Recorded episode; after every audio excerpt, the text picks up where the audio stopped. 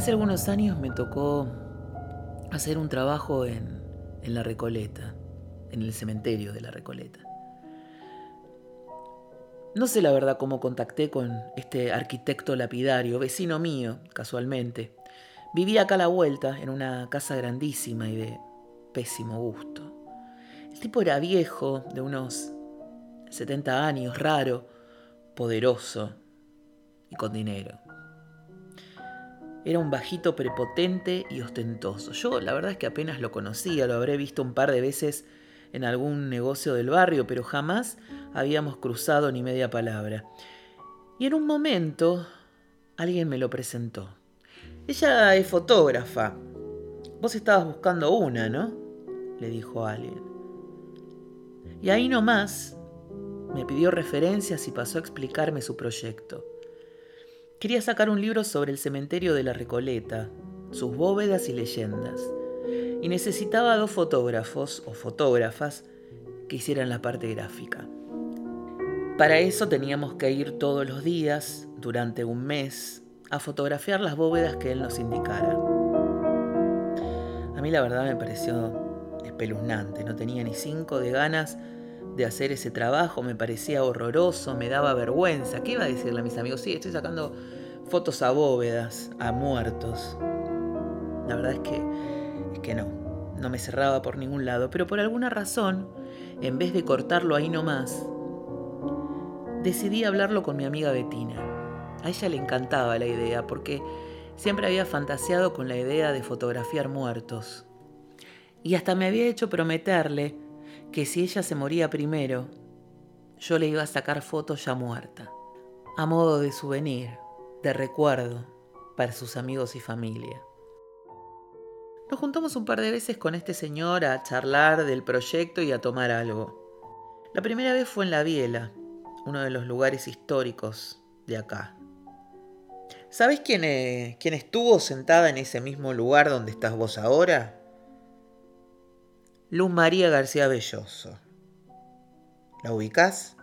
Vino con un tipo, un pibe de la alta sociedad porteña, al que conoció de casualidad cerca cerca del cementerio. Tomaron un café, justo ahí donde vos estás sentada. Si quieres podés buscarlo porque está documentado. Va a ser parte del libro.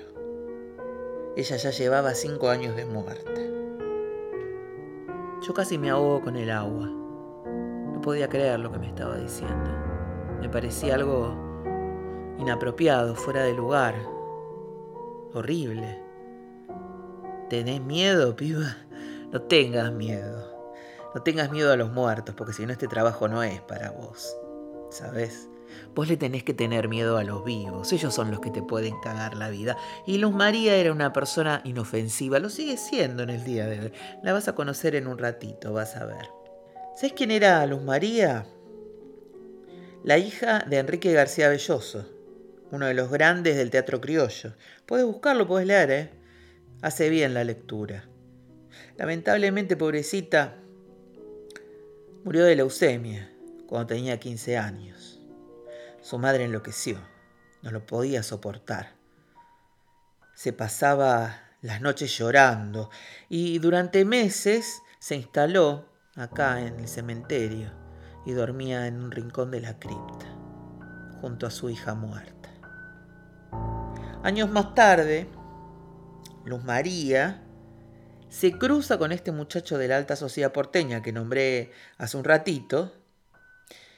Ella llorando desconsolada y el muchacho gentil, amable, le ofrece su pañuelo para, para secarse las lágrimas. Queda prendado de la belleza de ella y la invita a tomar un café. Y se sientan acá donde vos estás ahora, en ese mismo lugar. Toman el café, charlan un rato y como a la medianoche ella le dice su nombre. Me llamó Luz María. Él no puede más del amor. Estaba completamente loco. Y ahí nomás le da un beso. Ella, por alguna razón, empieza a decirle que se le hace tarde, que se tiene que ir, que se tiene que ir, y se levanta y en la torpeza le vuelca el café sobre el saco a este muchacho. Y sale corriendo y se pierde en la bruma se desvanece en la bruma. Y él como loco quería encontrarla, se había enamorado, cómo se le iba a ir la mujer de sus sueños tan pronto. Tenía que ubicarla de algún modo, entonces cruza y empieza a golpear el portón del cementerio. El cuidador le dice que pare, que está loco, que, ahí no entró ninguna persona, que no hay nadie. Él insiste, lo deja pasar.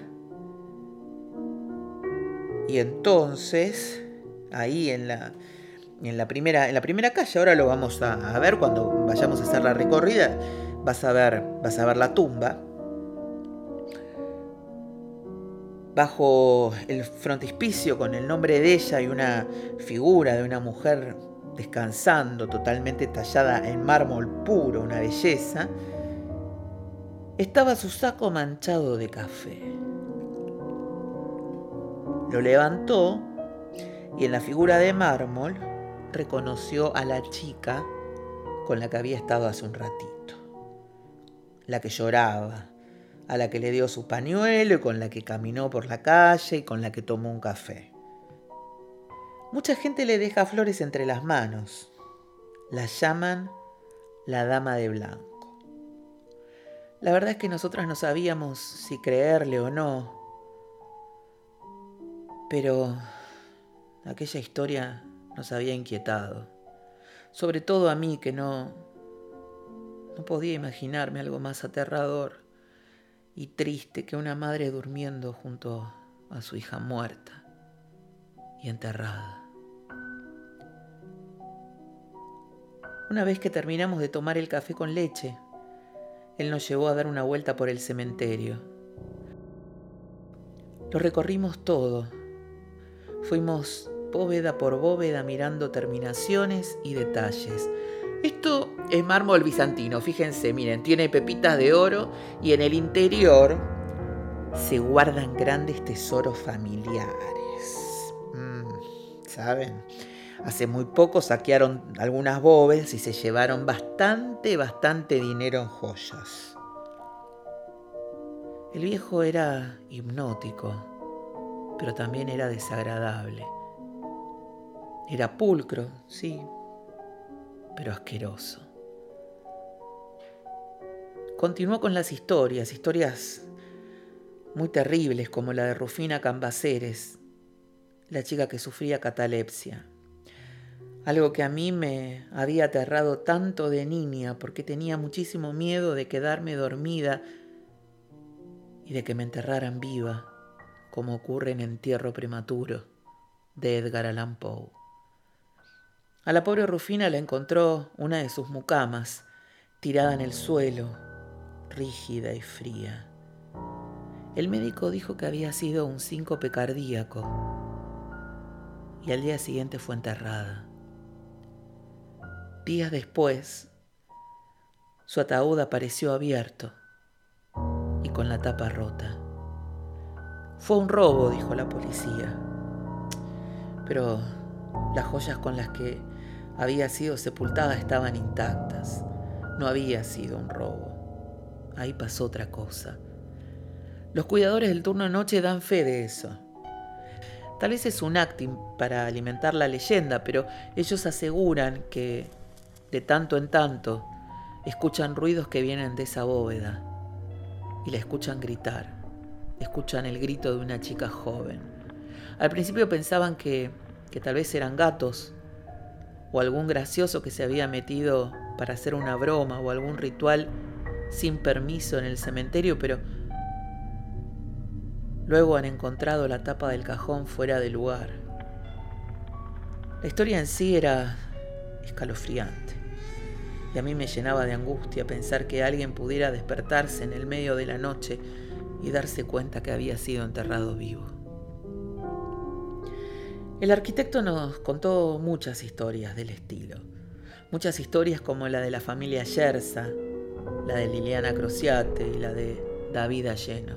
Un joven cuidador del cementerio que no solo construyó su propia bóveda, sino que desesperado por ocuparla, se suicidó una vez terminado el proyecto. Tenía 35 años.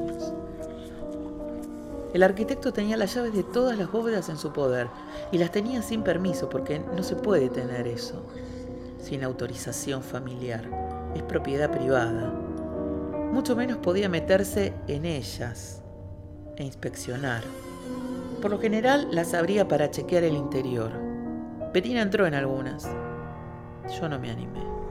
Un día, mientras hacíamos tiempo para ir al Festival de la Luz, nos sentamos a descansar en una bóveda del fondo del cementerio, una enorme, toda de mármol negro con columnas y muchos escalones como para descansar. Nosotros solíamos hacer eso, nos gustaba. A veces íbamos bien temprano al cementerio y mientras recorríamos el lugar esperando la luz adecuada, nos sentábamos junto a alguna de estas criptas a descansar y hablar de amores no correspondidos. O a sacarle simplemente el cuero al viejo arquitecto. Como conocíamos a todos los cuidadores, a veces a ellos se les escapaba algún dato, alguna información, algún chisme.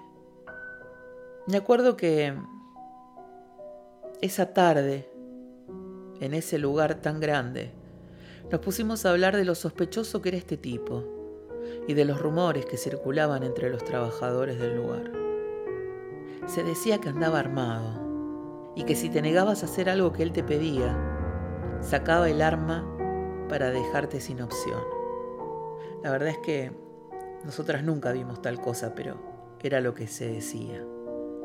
Que el arquitecto era un bravo, que le robaba a los muertos.